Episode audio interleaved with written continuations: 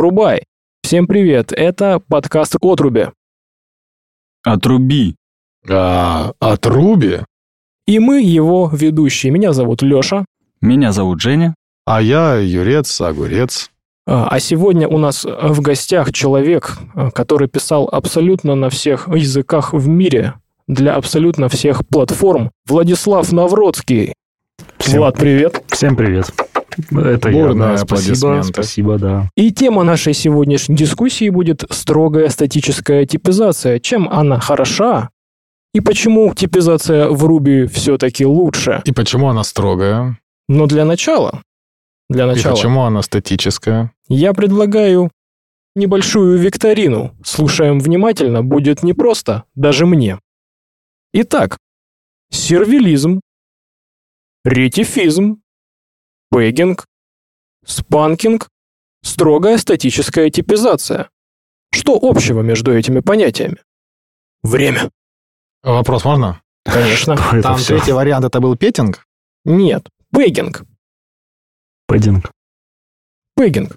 Ну что, неужели ни у кого нету версий? Э, вообще все Я эти слова знаю, что такое слышу. паддинг в в CSS. А, я петинг.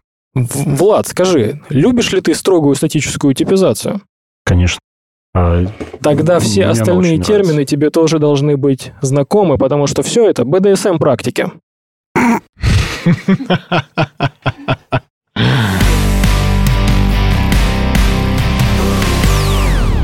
И теперь плавно переходим к знакомству с Владом. Влад, пожалуйста, можешь сказать пару слов о себе, о своем опыте, чем ты ранее занимался и да. чем ты занимаешься да, я сейчас? понял. Понял, сейчас я расскажу о себе. Да, я Влад. Значит, я... А ты Влад, Владислав или Вадим? э, ну, как хотите называйте.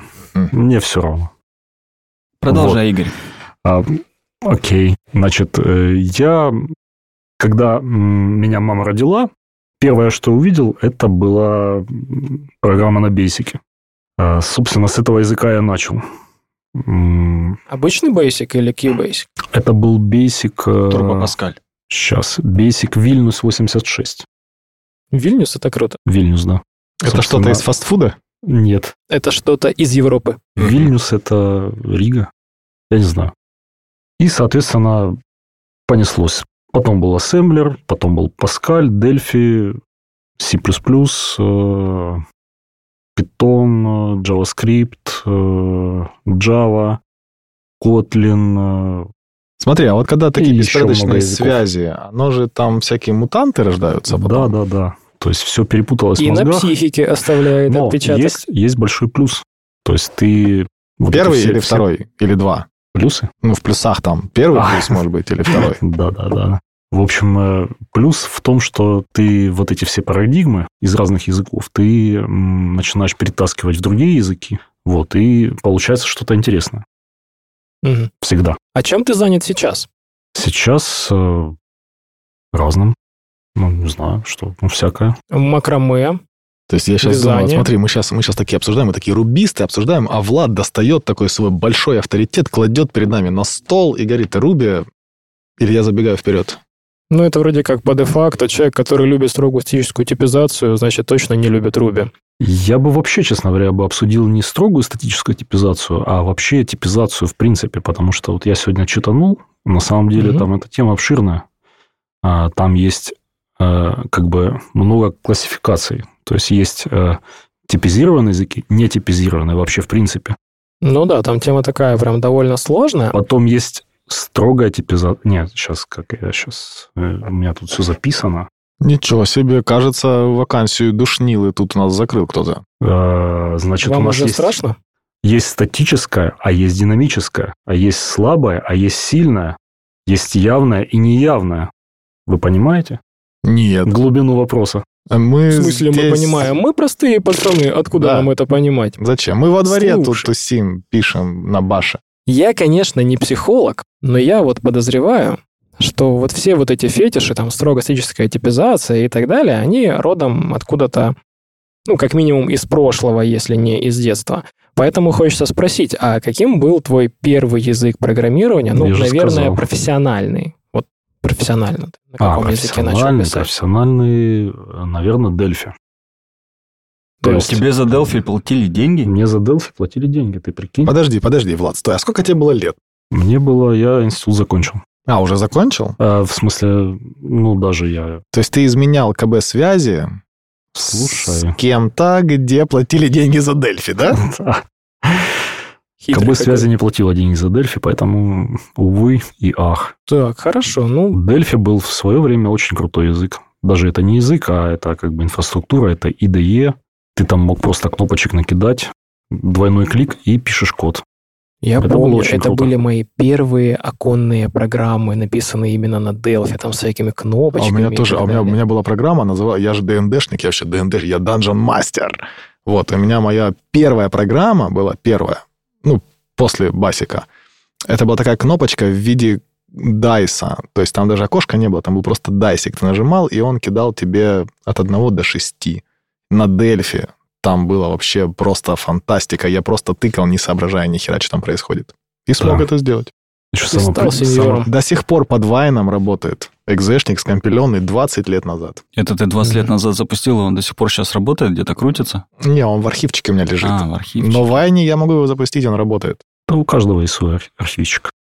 Слушайте, ну пока что психоанализ меня ни к чему не привел. Delphi это настолько давно, что мой мозг не способен это воспринять. А какой на данный момент твой любимый язык? Ну, на данный момент я, конечно, буду очень оригинален, но это Kotlin. То есть для меня это прям божественный язык. А что это такое? Kotlin – это на самом деле... Это остров. Это язык, да, названный в честь острова, острова... э, А, остров, Остров Святой Елены, да, подсказываю. остров Святой Елены. да. А я думал, остров Гитали, в честь которого Гитали назван. Слушай, Влад, ну давай как бы скажем, вдруг кто-то не в теме, какая типизация у Котлина? У Kotlin строгая типизация, статическая. Сильная или статическая. слабая? Сильная. Сильная, строгая, статическая статическая типизация. типизация, да. М. Слушай, вот всяких практик, связанных со строгостью, я, к сожалению, не накинул. В, в этот момент я слышу свист плетки, рассекающий воздух. Вот, да, кстати, вот этого мне немножечко не хватило. Там что-то есть в эту тему, но не до конца докрутил. Ну, а скажи, а вот если у него строгая статическая типизация, и это твой любимый язык, вот чем же он так хорош? Что на нем хорошо писать? А, Он, э, ну, как бы изначально он задумывался как эм, прагматичный язык. То есть э, дизайнеры языка, они сделали так, что убрали все как бы лишние буквы, и на нем писать очень легко и приятно. Ну, Чё-то то есть Мацумото да. сел такой Да. Мацумото и говорит, нам нужно сделать язык такой, что все кайфовали с него. Это язык для кайфа. Да. Мгм. Короче, пацаны такие посидели, посидели, короче, хочу оригинальную идею. И вот так получилось. М, Да, и вспомнили Маца. Да. И сделали Руби. Женя, вот тут про плетки прозвучало. Я знаю, у тебя такой набор стикер-паков есть любимый, там такие всякие классные DevOps пак штуки называется. с плетками. М. Ну, стикер есть, но я гораздо более приземлен, нежели Леша. Леша может многому нас научить, он так подготовился. Спасибо за доверие. Ну, а, смотри, давай со- мы сосредоточимся на том, что вот Kotlin это все-таки строго типизированный язык, да? И попытаемся м, как бы разобраться, а какие же преимущества дает то, что у него строгая типизация, какие проекты на, на нем писать хорошо, какие не очень. Вот как ты считаешь, Влад? Ну, я бы начал с того, что такое строгая типизация. Давай, давай, душ. Я как душ, душнила комп- душа компании. э, Очень интересно меня послушать. Даже это не строгая, а, наверное, сильная. Сильная. То есть есть слабая, а есть сильная. Что такое сильная типизация? То есть сильная типизация – это когда ты, у тебя нет неявных преобразований типов. То есть ты не можешь сложить строку с числом, как, например, это происходит в JavaScript. То есть ты всегда должен э, именно явно приводить э, один тип к другому. То есть э, за тебя э, компилятор или интерпретатор этого не сделает. И в этом есть э, плюс, ну, основное то, что ну, нет никакой магии, и ты не ожидаешь никаких подвохов. То есть, если ты что-то вдруг не так написал, тебе компилятор об этом скажет. Вот по просьбе, по просьбе Жени на этом месте мне хочется остановиться подробнее, да, Жень? А, смотри, то есть главным преимуществом строгой статической типизации ты считаешь э, именно отсутствие неявного преобразования типов. Да, это основной То это признак её э, главная строгой типизации, слаб, э, сильной. Ну, а какие будут еще признаки ты бы назвал? А вот всякие там э, ссылки, указатели явные, неявные, копирование и все остальное, это Ну, там является такого нет, характеристиками там сильной всё по типизации? ссылке. Все по ссылке. Ты имеешь в виду в Kotlin или Да, в я имею в виду Kotlin. в парадигме сильной типизации? Это имеет значение? Я предлагаю именно на Kotlin На сконцентрироваться, да, потому что если А что-то мы, если сильно сейчас концентрируемся, там дырка в нем будет. Мы прожжем Кон- своим вниманием дырку. Дырка? Конечно. Ну, если уничтожать, то что-то самое любимое, а это у Влада Котлин. Нет, его ты не уничтожишь. А у нас, а у нас самое любимое это Руби, и вот Руби уничтожить невозможно. Это, конечно, не алмаз. А вы знаете, какая типизация в Руби? В Руби строгая динамическая типизация. Хераси ты ботаник. А явная, неявная? Слушай, а, кстати, вот Ты- насчет ты- явности и опа. неявности... Ты смотришь на меня, как будто неявно. ожидаешь ответа. А я, кстати, вот я на самом деле вот этот момент и не знаю. Не знаю этот момент. Явно или неявно. Честно говоря, я Помощь не в курсе. Помощь... Не, я хочу помощь девопса. Девопс же друг Нам, человека. нужен, нам нужна помощь девопса. Какая типизация в Руби? Явная или неявная? Ну-ка, М, Я думаю, неявная. Зачет почему подавай. ты так думаешь? О, не могу точно сказать. М, понятно. Садись два. Короче, все не подготовлены. Ну, А, пожалуйста, можно Что пересдать? такое явное и неявное? когда Давайте приходить? я объясню, Да, что такое перед- явное да, и неявное. Приходить на бы. пересдачу когда? А в кассу оплачивать или, не? или как сейчас происходит в универе это?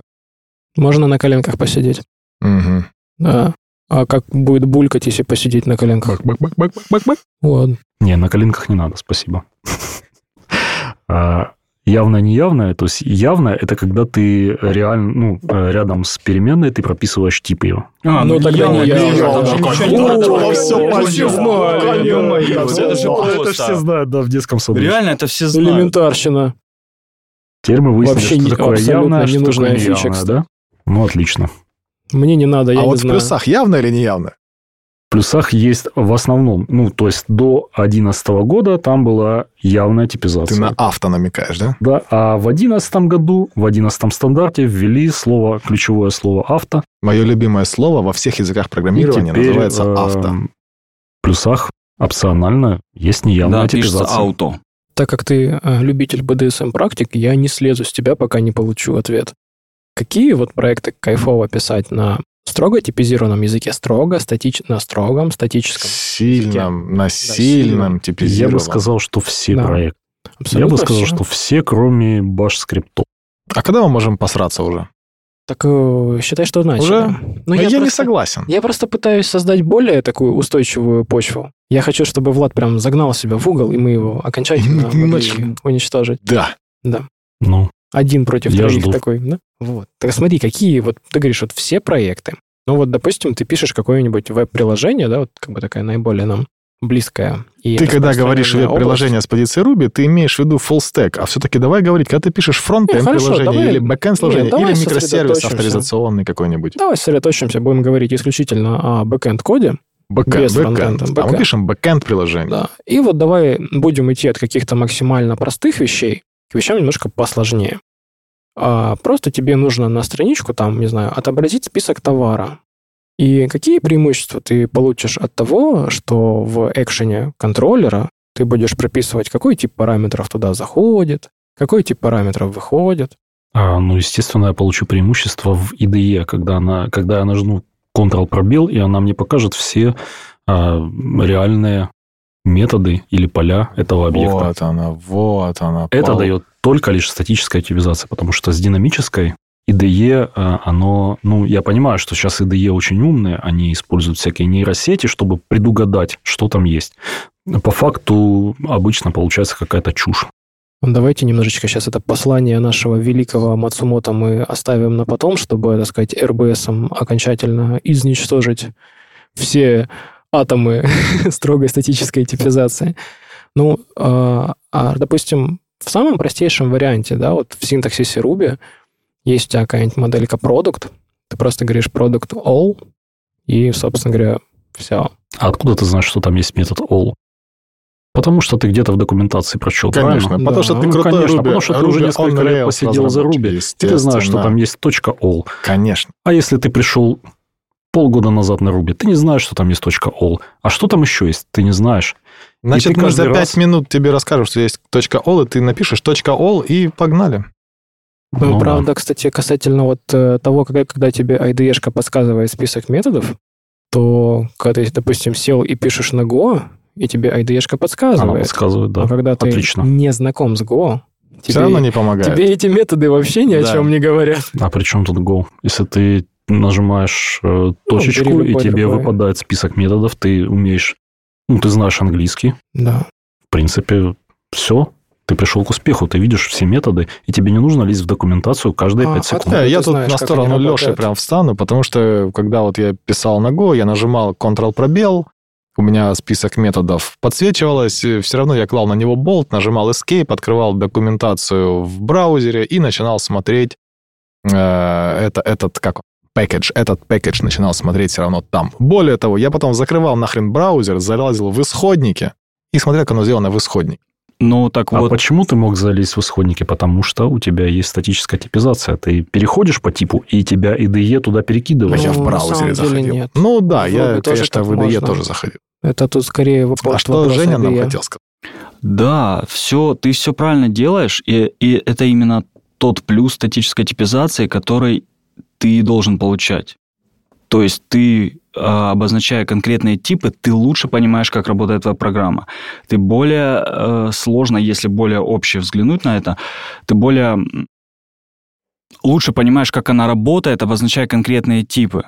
Компилятор тебя заставляет это делать. Ну и плюс, э, соответственно, выгоднее писать на языках статически типизированных большие крупные проекты, э, при написании которых в процессе ты будешь лучше понимать, как они в принципе работая, работают, э, указывая конкретные э, типы. Вот тут я хочу, вот в этот И- прям, можно, можно, вот я прям в этот момент хочу вот так вот Давай, давай, давай. как штопор. А, Я когда с плюсов начинал и перешел на Java, и там в Java все в одном файле, там их и хедеры, ну, в смысле, и определение функций, и реализация. И у меня, меня бомбило, потому что я привык в плюсах смотреть на хидеры, на заголовочные файлы. Я, смотря на заголовочный файл, понимал, что происходит. Я понимал все интерфейсы, я понимал, что нахрен это все надо. А в Java так не нужно было в IDE смотреть список э, публичных интерфейсов, приватных, протег и так далее. Вот, так что я тут, э, конечно, понимаю, что статическая типизация показывает тебе, какие есть у тебя возможности сразу все в одном месте, но мне кажется, что часто тебе это нахрен не надо. Да, мне, кстати, по этому поводу мне хочется немножечко добавить, что а, преимущества у данного подхода, они действительно есть, правда, мы их пока, по моему мнению, мы их еще не назвали.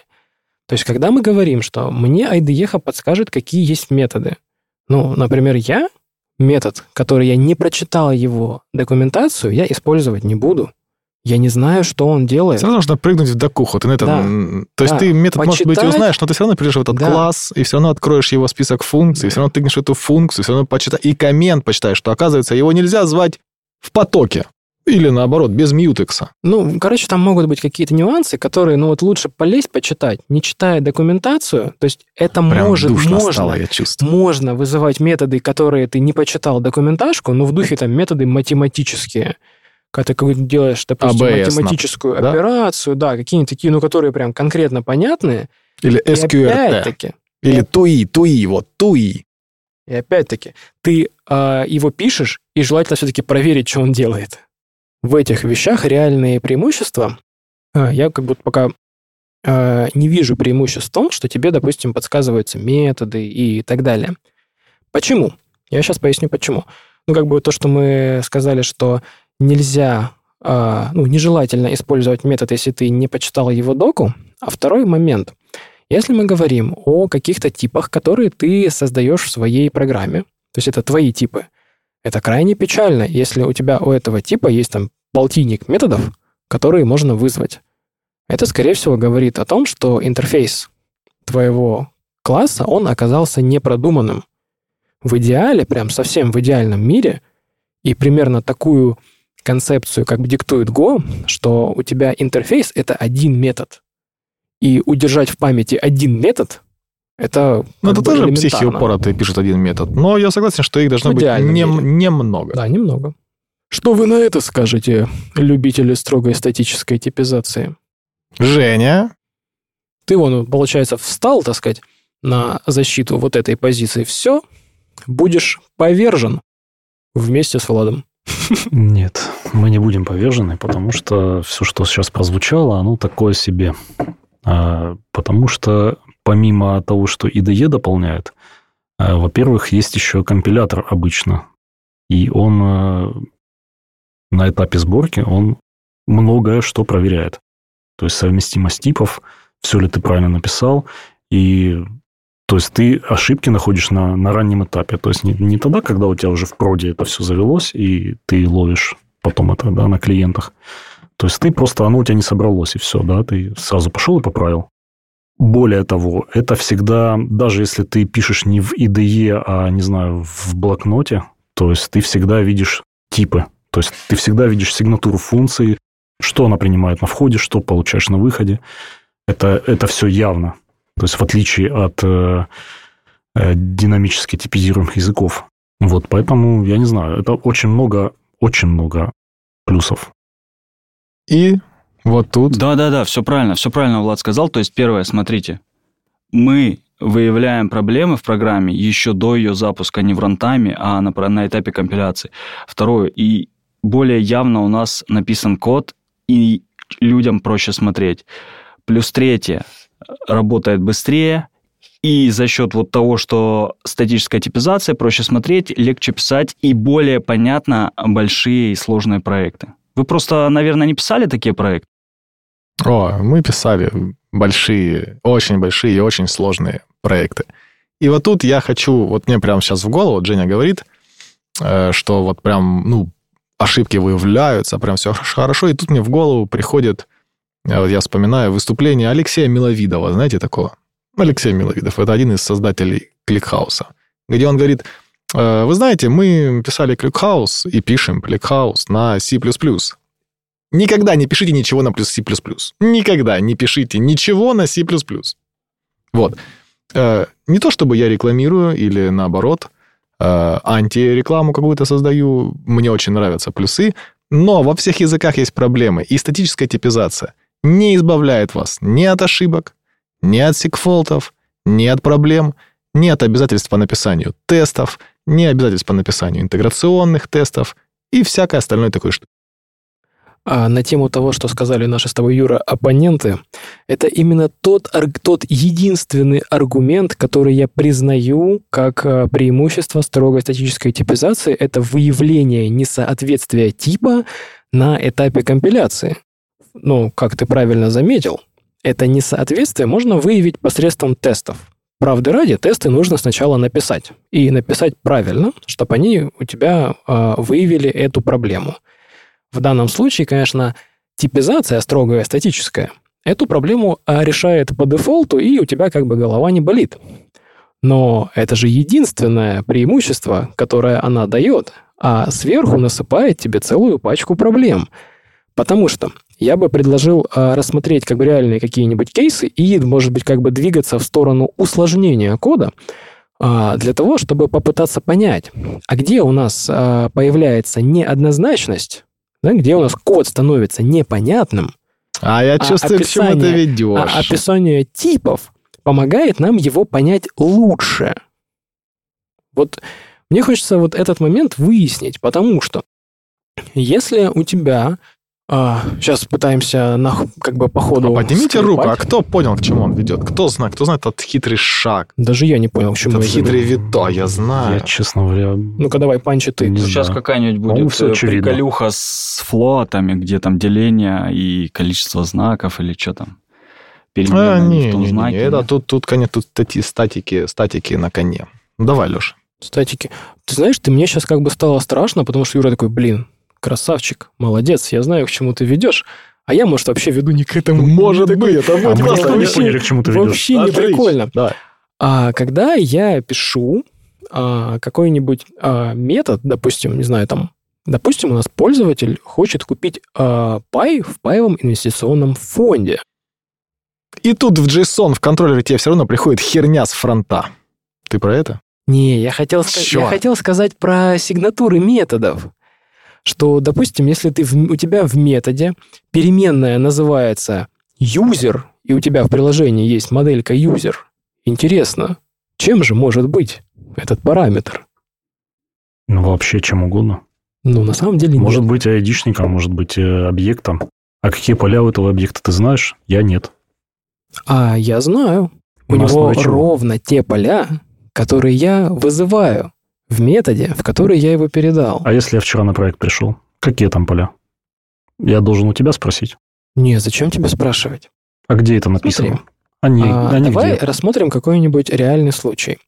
Если а, у нас наш сервис или метод выполняет какую-то функцию заполнения, допустим, документа, и внутрь него мы передаем пользователя и хотим, чтобы у нас заполнился некий документ, то у пользователя, очевидно, есть имя, фамилия, отчество, дата рождения, и вряд ли у него есть э, метод номер его мотоцикла, например. Хотя, может быть, если это какие-то специфические документы. Если это а потом, ты, а потом ты указываешь пол, и непонятно, ты ноль, и единичку указываешь true, false, или, Или полтора. или пишешь строкой male, female. Не, подожди. А вот это, кстати, на самом деле здесь не важно. А, ну, ты уже немножечко перешел в enum типы, все-таки вот, ну, в Ruby, в разных языках enum типы, они все-таки предусмотрены там через библиотеки, через подобные вещи. Это как бы штука не совсем а, обязательная. То есть смотри, когда я передал в этот сервис или метод модельку пользователя, то это ровно тот тип, какие методы я использую. То есть если я использую только имя, фамилия, отчество, то можем сказать, что у класса user у него FIO интерфейс. И мне кроме FIO интерфейса больше ничего знать не нужно. Если мне вдруг по каким-то причинам захочется подменить модельку пользователя на его болванку, на какой-нибудь хэшек, на, там, не знаю, какой-нибудь класс, созданный из структурки чего-нибудь еще, который отвечает интерфейсу, ничего не поломается. То ты сможешь сделать... Утиная типизация. То есть у тебя тип там присутствует, но ты его не забил гвоздями. Ты сказал, я хочу, чтобы вот этот объект имел вот эти методы, и меня больше ничего не волнует. Если ты вдруг его захочешь заменить на фактически другой объект, но отвечающий интерфейсу, ничего плохого не произойдет. Твой код продолжит работать, а тесты на этот метод, сервис покажут, что да, переданный объект действительно работает корректно.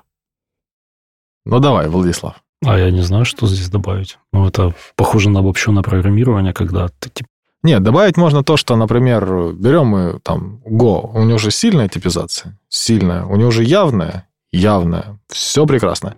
И Ну, теперь там есть и неявно. есть и не, конечно, но мало. И теперь, э, когда мы в тестах тестируем объект Database Connection, чтобы нам написать наши юнит-тесты, нам нужно его замокать. И чтобы его замокать, нам нужно не один метод query, который мы используем, подменить, а 35, включая find, query, where, м, last, first и все остальные по списку. По алфавиту они там отсортированы. Ну, во-первых, у тебя не должно быть в объекте много методов. Это значит, А это что-то- не у меня, ты не у меня. не Это, так. это же базовая библиотека Postgres Connection. PG Это что-то делают не так те, кто Ну, сделали ты не там пакет Postgres. означает. А Ну, может, это они не там Нет, абстрагировались? это ты не так абстрагировался, потому что ты написал свой код так, что ты То есть я написал свой код минимально, взял напрямую библиотеку PG Connection, самую близкую, заиспользовал, и за 10 минут получил результаты. Я сделал неправильно, потому что мне нужно было написать свою обвязку, которая называется «Мой Database Connection», одной из реализаций, имплементаций которых была бы Да. Postgres Connection. И в этой имплементации у меня был бы только интерфейс, который я использую, который бы назывался только Find User, потому что я только его делаю. Именно Можно? так. Позволишь ли мне погрузить Влада в мою боль э, касательно коннекшена Postgres э, в Go? Давай, у тебя есть плетка? Плетка?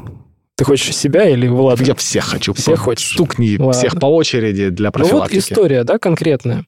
Что ты берешь Postgres, берешь Postgres пакет, создал подключение, передал его всюду, и, следовательно, ты везде, где ты хочешь а, обратиться к базе, ты вынужден либо явно передавать вот этот тип, Либо писать обвязку. либо, допустим, вызывать э, connection у пакета, да, там через синглтон и всякие такие штуки, но все равно у тебя э, метод будет какой-то возвращать конкретный тип. Ну, скорее всего, тип подключения.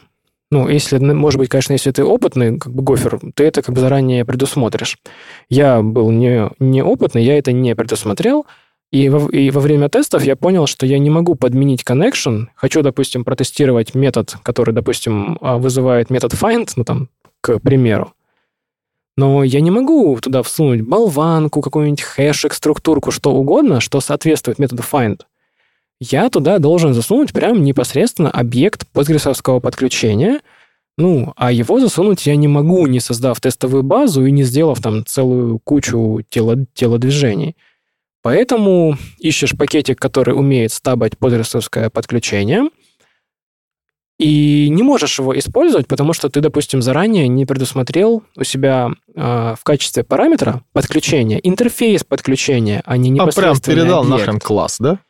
Да, а вот Мгм. как вот есть, так и передал. Ты начинаешь переписывать все, где ты используешь подключение. То есть ты уже И тратишь... не там- только. Ты начинаешь переписывать свой код, и ты используешь подключение, а потом начинаешь переписывать уже написанные ранее тобой тесты, потому что они же тоже к этому. И ты начинаешь все переписывать. Да. То есть ты переписываешь кучу всякой вот этой, значит, истории, тратишь реально много времени, а у меня это лично закончилось тем, что а, библиотечка, которая стабает подключение, не сошлась э, по интерфейсу с реальным, э, с реальным объектом Postgres, и, в общем, все это тестирование кончилось печально. Но не будь вот этой как бы строгой привязки к типу, мы бы спокойно все протестировали, горе бы не знали, и закончили бы гораздо быстрее. Ну, видите, у вас как бы своя вселенная. Но, Вселенная а, счастья? Да не у нас, да у Да. них. У, у- у них всяких обобщенных Они, гоферов. понимаешь, они вот думают только о себе, как бы кончить быстрее, понимаешь? А Кон- о других не, не думают людях, понимаешь? Кончить быстрее. А да. джентльмены поступают совсем А джен- по-другому. а, а знаешь, как джентльмены выступают? Они идут, читают литературу. Они идут, читают, например, э, Мартина, дядю Боба, да, и читают про чистую архитектуру. Э, Что она означает? То, что ты абстрагируешься от всяких фреймворков, от библиотек. То есть у тебя То есть ядро... ты пишешь свою У фреймворк есть- и свою библиотеку Нет, для у своего тебя проекта. ядро, оно не зависит от какой-либо библиотеки. Ну, ты оно используешь твою. э, адаптеры, интерфейсы для э, уже подключения каких-то конкретных э, библиотек. То есть, например, если ты работаешь с Postgres, ты абстрагируешься это через интерфейс э, репозиториев. То есть, тебе нужны данные, у тебя есть интерфейс репозитория там, пользователя, он тебе выдает пользователя. Как он это делает? Ядро не знает. Э, Есть реализация э, репозитория пользователя, которая использует Postgres. Есть тестовая реализация, которая использует память. И тебе не нужны какие-то магические библиотеки, которые мокают в- какими-то хаками. Потому что функции. ты сам пишешь Потому что библиотеку, ты- которая мокает Да. твои классы. Ты, Ты сам пишешь свой фреймворк для просто тестирования. пишешь, если правильно пишешь, то у тебя вообще нет проблем, и тебе не нужна никакая магия, и тебе не нужны типизиру- э, с, э, динамически типизируемые языки, которых ты можешь там что-то хакать. Ты можешь это делать на любом языке. Смотри, давай подытожим. А, Допустим, для того же злосчастного подключения нам нужно описать интерфейс. Э, Все манипуляции с данными мы делаем через паттерн репозиторий. А Тебе я тут сижу, я тут свое, сижу да? ночью на Подожди. хакатончике, хочу список товаров Тебе вывести. нужно написать абстракцию, тебе нужно написать реализацию под Postgres, и тебе нужно написать мок реализацию для тестов, правильно? Все правильно. Дядя Юра, можно я просто сделаю продукт ну, пожалуйста? Конечно. Если ты Конечно, на опыте, берешь это пишется очень быстро. Это не может писаться быстрее, чем а я, если чем ты я на спидах каких-то, то еще быстрее. Ну, это же не, это ж физически невозможно, чем написать Product All. То есть вот Product All быстро напишет любой. Ты просто старый, и у тебя начинается, как это сказал... В общем, замедление начинается у тебя мышление, понял? Ты старик, Леша. Если я еще начну тупеть, пойду в DevOps, да? Так э, вот как вот быть вот с этим? С тем, что для того, чтобы... э, Смотри, когда речь идет о каких-то крупных проектах, где мы реально можем от этого получить преимущество, тут еще можно поспорить. Когда мы пишем какой-нибудь там MVP-шку, мы пишем что-то на хакатон, мы пишем простой продукт, но там нужно очень сильно постараться, чтобы в э, типах запутаться. Но вместо того, чтобы сделать бизнес-задачку, ты сидишь, пишешь репозитории, интерфейсы и потихонечку вокруг какой-нибудь еще фигни параллельно Rails напиливаешь. Зачем так делать? Потому что кайф. Ты просто, вот смотри, Ты же сам сказал сейчас. ты просто не испытываешь этого кайфа, Леша. Ты должен испытывать этого кайф. Ну, подожди, пока у меня появляется мысль, что это такое, знаешь, отдельное сообщество, которое собирается в специальных клубах, Смотри, на- смотри. надевает латекс Ты, ты смотришь... и ты смотришь строго так. Вот- типизированный код. Вот представь, ты разработчик, да, ты разработчик, тебе кайф разрабатывать, да, ты вот кайфуешь. Ну, ты шубист, правильно? ты же, рубист, я когда кайфую, пишешь конечно. код, ты кайфуешь. Теперь смотри, ты такой заходишь и видишь э, библиотеку, ну, какую-нибудь нужно использовать. Например, ты обязан, обязан, вынужден использовать, Владислав, что там последнее? CryptoPro, да? Например. Ты обязан использовать CryptoPro. И ты такой, это никакой рекламы тут нету. И ты такой начинаешь использовать CryptoPro и понимаешь, что все написано через выхлопную трубу у них. Мгм. И ты, следуя подходу статических языков, статической типизации, принятых вот этих всех паттернов и подходов, ты пишешь свою абстракцию на CryptoPro, которая выполняет все твои функции. Ты сдаешь э, конкретную реализацию, потом ты зовешь конкретную реализацию через OpenSSL, реализуешь, потом тестовую реализацию, и у тебя все хорошо, и ты кайфуешь, потому что ты взял чужую через задницу написанную реализацию интерфейсов вот этих всех крипто вызовов, а поверх нее нарисовал свою красивую с цветочками, с, там, со всякими там такими фильдеперсовыми свистулечками. И кайфуешь с этого. Да. Позволите ли мне подытожить, э, ну как, не подытожить, а обозначить, так сказать, преимущества, которые мы имеем на данный момент, и, может быть, мы на них сконцентрируемся. Это подсветка синтаксиса IDE, это проверка соответствия типов на этапе компиляции, а, это просто кайф от боли, скорее всего, для BDSM-щиков. Но это спорно, это уже по вкусу. Других, других преимуществ я пока не вспомнил. Ну, и я бы хотел тут остановиться на Нет, я еще могу синтаксиса. добавить, э, многие, например, Rust, Rust, вот Rust с этого О, пруса. Женя, они, давай кайфуй. они такие говорят, э, ты просто не можешь написать неправильно. Тебя заставляют писать правильно. А, как хорошо. Ну, это же BDSM-клуб, нет? Ну, да. Нет, там компилятор такой прям строгий, он как учительница тебя по рукам все время бьет. Не как То есть учительница, а как Ты госпожа. можешь, э, ты можешь писать свою э, три строки, можешь писать весь день. Можешь писать их весь день, и Весь еще за день это три тебя строки, да. 10 раз побьют. Но если они у тебя эти три строки скомпилируются в итоге, да, то ты она будет четко испытываешь... работать. То есть смотри, будут сначала ты весь в мире. испытываешь унижение, да, понял? А потом ты испытываешь грандиозный оргазм, когда они наконец скомпилируют, да, и да. работает супер хорошо. Нет, подожди, кайф в другом, кайф в другом. Ты, короче, можешь потратить целый день, написать три строки, а- а денег получить либо так же, либо больше, чем если ты напишешь там, может, не знаю, целую MVP-шечку. Вот ты, это нужно на аналитику проводить. Да, мы здесь быдлокодеры, а ты с аналитикой пришел. Ну ладно. Цена, ценообразование. Тогда я остановлюсь на подсветке синтаксиса и скажу вот такую штуку. Остановись на бассейне. И все. Да, вот эту всю вашу сложную штуку я обсуждать отказываюсь, я остановлюсь на подсветке синтаксиса. Я было дело писал на PHP, и в седьмой версии там а, появились сигнатуры типов. Это раз. А второе, там еще до этого существовал PHP-док, который, если ты его а, описываешь, там также можно, а, нач- можно описать тип, который ты в качестве параметров, в качестве возвращаемого. Все это есть, и тебе IDE-шечка, там тот же PHP-шторм, прекрасно все подсвечивает. Разницы с языком типизированным, строго типизированным, статическим, в принципе, нет. Тут можно только придраться к тому, что то, что ты написал в PHP-доке, это не обязательно соответствует тому, что ты там реально передал. Это было в какой этап твоей жизни?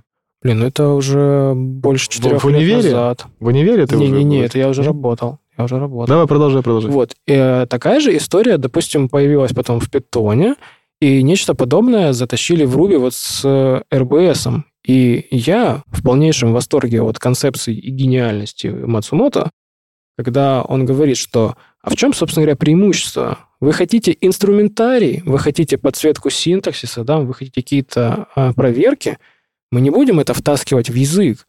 Мы это сделаем как, ну, грубо говоря, библиотеку. Это будет рядом с языком, и вы получите, собственно говоря, все то же самое. То есть, единственное, чего мы здесь получить действительно не можем, это проверки типа на этапе компиляции. Вот это единственный И то, недостаток. только потому, что у нас нет этапа компиляции. Ну да. Это частично компенсируется э, тестами, и это с лихвой просто компенсируется скоростью разработки, потому что время написания э, кода на языке со строгой эстетической типизацией, ну вот как ни крути, больше. Можем поспорить. Ну, я готов поспорить. Давай, почему Потому это что, во-первых, когда ты пишешь на языке с строгой типизацией, ты это все делаешь машинально. Я не могу сказать по своему опыту, что, например, э, перейдя на Ruby, я сильно ускорился. Нет, я, наоборот, замедлился, потому что я э, зачастую не понимаю, что откуда берется и что там должно быть. Например, мне приходит в метод какой-то объект, я не знаю, что в нем. Я начинаю долго это выискивать. Это бывает э, очень сложно. То есть мне приходится воспользоваться отладчиком, чтобы увидеть, какие там поля. Я на это трачу очень много времени. Если бы была статическая оптимизация, я бы все бы увидел сразу. Ну, просто перешел бы и посмотрел бы, что там в сигнатуре. А насчет э, что могу сказать? Я его пробовал.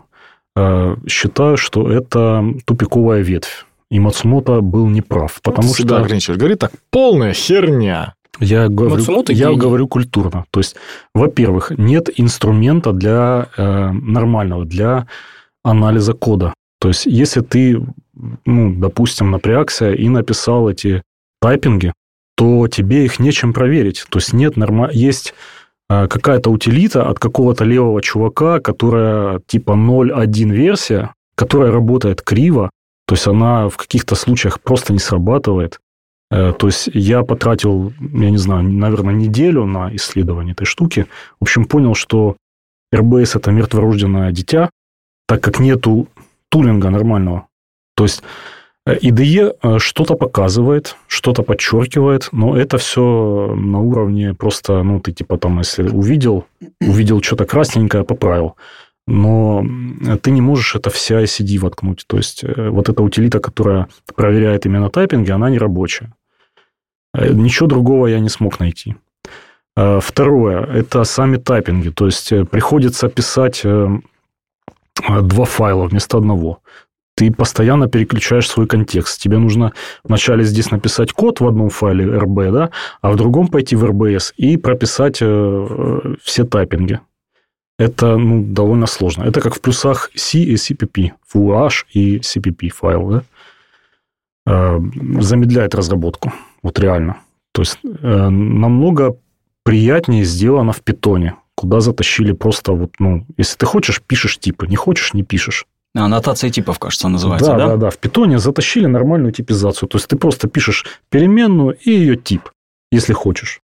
И он чекает. А здесь, кстати, кроется определенного рода проблема. И прям это классно. То есть, Юр. А, а я могу вообще а про, EBS, мне про, про, про EBS, RBS э, и все остальное сказать. Вот, например, э, мы пишем большой, крупный и не один проект на Ruby. Не только на рельсе, есть на рельсе, а есть вот чисто на Ruby. Прям у нас такой фреймворк, такой прям собственный, внутренний, закрытый, там, проприетарный, с нашими костылями там. Вот. И в этом фреймворке э, первое, я, например, никогда, никогда не использовал дебаггер. Никогда не использовал дебаггер в IDE. Более того, я никогда не запускал, э, как он там, этот, шахтерская, Ruby Mine. Я никогда не запускал Ruby Mine. Я никогда не использовал переходы, дополнения и подсветку. Никогда. Я Потому использовал... что и так все понятно. Потому что и так все понятно. Да. И так все... Да, конечно, у меня есть некоторый там опыт на рубях достаточно большой. Я никогда не использовал. И поэтому при этом я писал на плюсах раньше, так, на всякий, на всякий случай, чтобы вот это вот, ну, помериться чуть-чуть на столе, вот, чтобы у нас... Чтобы не сказали, да ты привык там да, к своим ты, вот этим типа, вот лошара, что пишешь какой-то непонятный код, да. Вот. Короче, никогда в Ruby дебаггер не использовал. И еще хочу сказать про RBS. Да, RBS не то чтобы прям такой фонтан, однако, э, выделяя именно библиотеки из нашей большой подсистемы и нашего фреймворка, у нас там порядка 5-6 Э, ну, хорошо изолированных библиотек, может быть, мы их когда-нибудь за open source. И они у нас, мало того, что они безотносительно RBS, а просто покрыты тестами процентов на там 97, 98, может быть, 99 где-то. Э, и когда мы к ним допиливали RBS, это было достаточно легко. Мы уже к существующим библиотекам добавили RBS. А, когда тулинга действительно маловато, не все очевидно, не все понятно, однако RBS в сочетании с 99% покрытием тестами дает очень хороший результат. Прям, ну, можно сказать, прям топчик результат. А можно я спрошу? Конечно. Вот если ты не используешь RubyMine, и ты добавляешь в библиотеку RBS, то как ты вообще понимаешь, что она тебе как-то помогает, этот RBS? Э, ну, вот объясни, что, как ты его используешь? Э, я использую ее так, что когда у меня в тестах э, какая-то, какой-то тип не совпадает с тем, который описан в RBS, значит, я где-то в коде что-то сделал не так. А как ты об этом узнаешь? У меня 99% покрытие тестами. А как ты узнаешь, что у тебя в RBS не совпадает с тестом? Что ты для этого используешь? В, потому что тулинг, который встраивается в RSpec, в юнит-тесты, он проверяет все типы всех вызываемых функций в моих тестах. И когда у меня в тестах э, происходит там какой-нибудь... Даже не то, что происходит, ну да, даже происходит обращение к типу, который в одном месте у меня строка, а в другом, допустим, int, то у меня там э, ругается как какой-то инструмент. То есть ты хочешь сказать, что RSpec умеет в RBS? Наоборот, RBS умеет встраиваться в RSpec. RBS — это просто файл. RBS — это просто файл, отдельный тулинг, который садится на вызовы всех функций во время выполнения RSpec и чекает прям их типы, которые вызываются во всех сигнатурах всех функций. А скажи, Влад, а ты гем какой использовал? Гем RIC для проверки RBS или какой-то другой? Я сейчас не вспомню. Да, позвольте, я немножечко накину о преимуществах RBS, которые вот, мне показалось, они присутствуют на фоне своего опыта использования сигнатур типов PHP, например. Как это получается? Ставите вы седьмую PHP, у вас там появляются сигнатуры типов, и вы всей командой такие, ну, блин, типы это же круто, и вы начинаете шлепать типы. Ну, да, типы это круто, потому что вы а, маленький еще и Попался, и попался. Ну, слушай, так, я же я так думал пять лет назад. А ты такой думаешь, типа, это круто, и вы всей командой маленьких идиотиков, э, вы, вы начинаете типы шлю, э, шлепать абсолютно везде. То есть, э, что по-хорошему такое сигнатура, сигнатура э, типов в PHP, в Python и так далее? Это инструментарий, который тебе позволяет его включить там, где он тебе нужен. Но беда в следующем, что мало какой а, программист способен понять, а действительно ли тебе здесь типы нужны, или они тебе помешают. Чтобы это сделать, требуется определенного рода опыт. Я бы даже сказал, что это как бы задача там тим лида, тех лида, то есть более опытного как бы чувака. И в случае с RBS так не получится. Ты не можешь просто везде начать клепать э, сигнатуры типов просто потому, что тебе кайф. Вы должны втащить гем, вы должны это как-то а, согласовать, написать эти, по сути, контракты. То есть в данном случае а, вот эти типы, они являются контрактом, и вы их осознанно пишете на те части кода, которые у вас неизменяемые, статичные. По идее МАЦа вообще а, сам RBS должен присутствовать только в гемах. Он не должен присутствовать в приложении. Ну, в основном. В чем, собственно говоря, преимущество языков динамических? В том, что приложение у тебя постоянно меняется. Херак, у тебя херак метод в добавился. И не только в продакшн, а в прям в продакшене херак, херак. У тебя метод добавился, метод, там, метод, значит, добавили, убрали, типы какие-то поменяли, и порой ты на переписывание типов, на какие-то там, как согласования и тому подобное, ты тратишь времени реально больше, чем ты, ты бы потратил на то, чтобы просто решить э, задачу. Я по лицу Владу и Жене вижу, что они, конечно, не очень согласны. Но я бы у них хотел спросить, а считают ли они, что если в языке вот динамическом, ну там таком как Ruby, у нас не описан тип, он не существует? Ну, я считаю, что существует, потому что Ruby, он э, строго типизирован.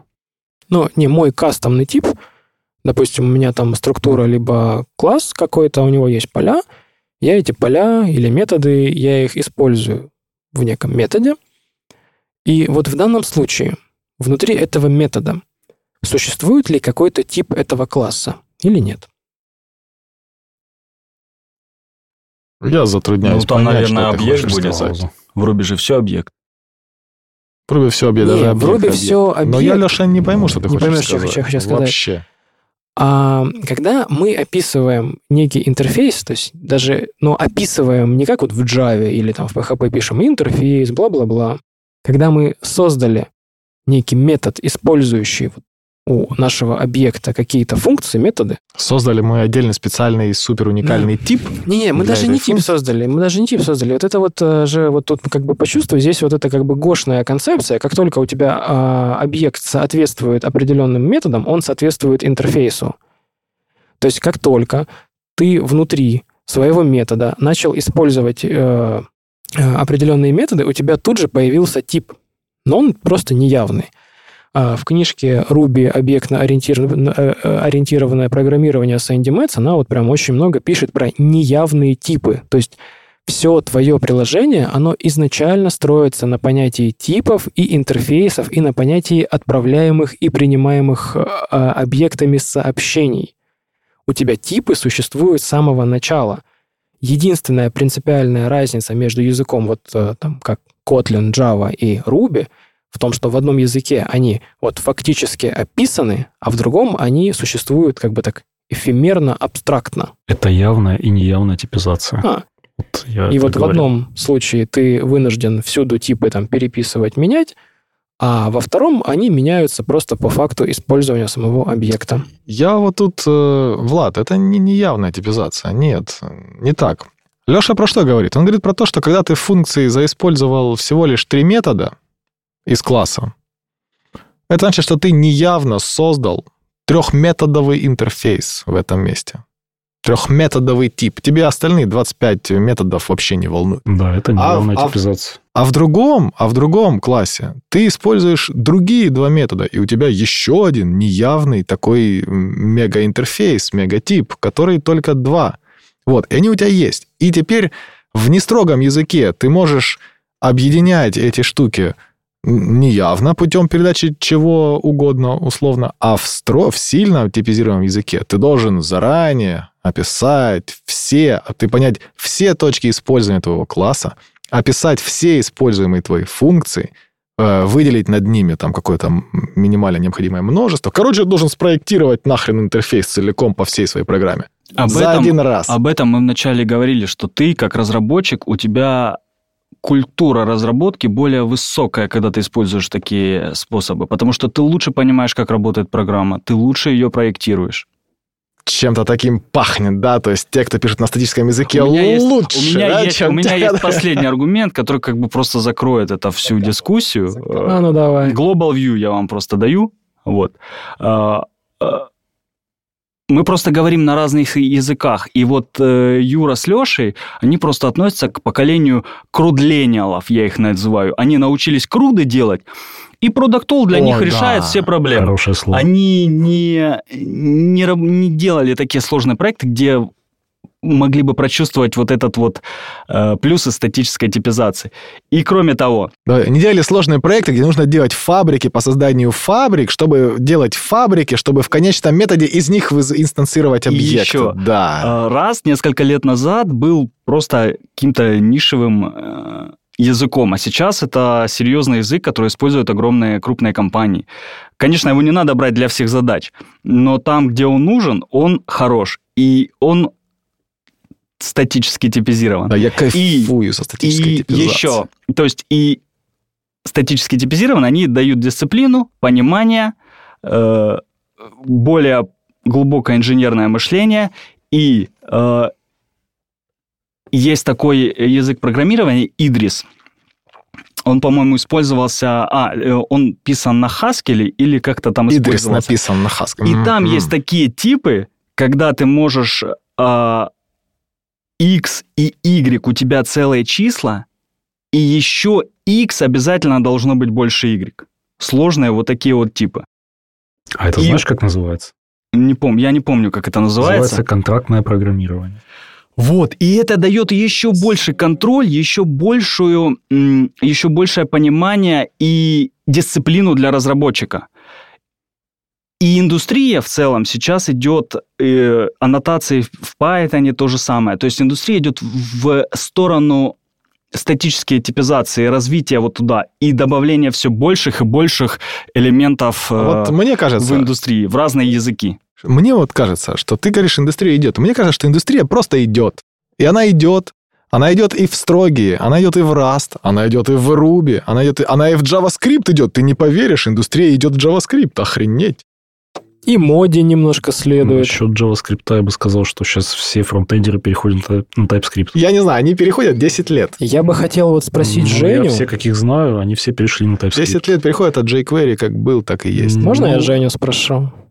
Вот Женя говорит о высокой инженерной культуре, и как бы что вот когда есть строгая типизация, то инженерная культура выше. Но высокая инженерная культура, в моем понимании, подразумевает то, что у тебя код написан вот максимально хорошо, да? То есть он максимально правильный, максимально выверенный. И вот здесь я тебе хочу задать вопрос. А какой код а, лучше и написан с более высокой инженерной культурой, где все типы настолько просты, понятны, последовательны и логичны, что ты можешь их просто удержать у себя в уме, или тот, где тебе, чтобы что-то понимать, приходится их записывать? Ты такой вопрос задал, что должно быть такое... Нет, это явно написанное лучше, чем не написанное. А если у тебя достаточно, явное а лучше если тебе достаточно а, того, что ты все помнишь, и это значит, что у тебя просто слишком простое приложение. И опять-таки мы возвращаемся к тому самому вопросу, что э, просто э, не стоит брать для сложных больших проектов динамические. А быть может, классы у языки. тебя сложные или типы не очень понятные. А я вот за время нашей тут дискуссии и с Владиславом, и с Женей, и с Лешей, и с самим собой, и с- вот, я тут себе много таких плюсиков поставил, о чем я хочу согласиться или не согласиться, со всеми одновременно. Вот, например, с Владиславом я хочу согласиться с тем, что РБС говно. Ну, не то чтобы говно, но Он недоработан. Оно мы его ничего заиспользовали, не- он не нам ничего не принес. Мы его заиспользовали, ничего не принес. Дальше. Я хочу с Женей согласиться, что, конечно, те, кто использует статическую типизацию, гораздо больше, э, гораздо выше инженерный уровень. Абсолютно само собой. Если вы сомневаетесь в этом, заходите в растовский чат. Там есть раст по игре, а есть раст по расту. Вот в раст по расту заходите и посидите там месяцочек. Вы поймете, что уровень э, быдлокодеров на расте гораздо выше, чем уровень средних специалистов на динамических языках.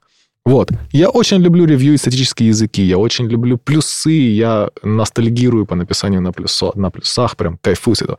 Но я пишу на Ruby, и я получаю огромное удовольствие от написания кода на Ruby, от актуальности Ruby, от э, новых веяний, которые появляются в языке, и от э, технологических решений, которые я могу использовать на Ruby, не вдаваясь в строгие типизации, когда я могу делать то, что должно быть сделано, а не уделять внимание тому, как именно это должно быть сделано. Да. Абсолютно согласен. Я бы сказал, ребят, что, всему свое место. И строгим языкам, и динамическим. А молодежь, на мой взгляд, порой уделяет слишком много внимания языкам со строго статической типизацией, пытаясь их впихнуть туда, где они не совсем уместны. Во многих местах гораздо В было какое бы место проще. они не могут их впихнуть? Ну, я вот когда был молодым, я такой, блин, вообще строгая типизация вообще лучше всех, все вообще такой кайф, там, на Go писать, на каких-то таких языках. По факту, по факту, нет, по А факту потом ты садишься... на Руби и зашкварился. Не, а потом я вот такое написал на Руби, а оказывается, а все пишется, все И есть, все все типы работает, самое понятные. Описание типов, интерфейсов, ты это делаешь через тесты, те же интерфейсы ты описываешь прекрасно. При грамотном проектировании класса они у тебя и так понятны, там невозможно ошибиться. Вопрос в том, что если у тебя действительно сложное, запутанное приложение, в котором написан не самый лучший код, да, то есть это а, строгая Поколение говнокодеров это не про лучший код, слоями. это про попытку победить плохой код, ну, как по моему, как по моему личному ощущению. Но это, к сожалению, эта дискуссия, тут, так сказать, это непримиримые позиции, тут мы как бы с вами вряд ли договоримся. Влад, что бы ты хотел сказать нашим слушателям в виде какого-то такого напутствия, манифеста? Да, я хочу подытожить данную встречу тем, что на самом деле статическая типизация, она это не какая-то... В общем, она не решает всех проблем в мире. Э, Если приложение построено неправильно, то ему не поможет ни типизация, ни что. То есть, поэтому как бы это вообще параллельные вещи. То есть, про качество кода и про типизацию. Типизация – это просто инструмент, который помогает решить э, некоторые проблемы на ранней стадии, а не уже в продакшене.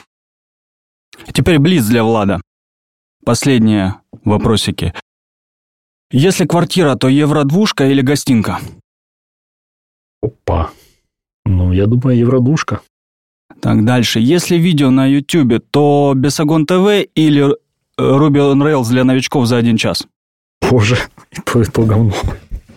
Извините. Ну, ты должен выбрать. Я выбрал бы безагон. Отличный выбор.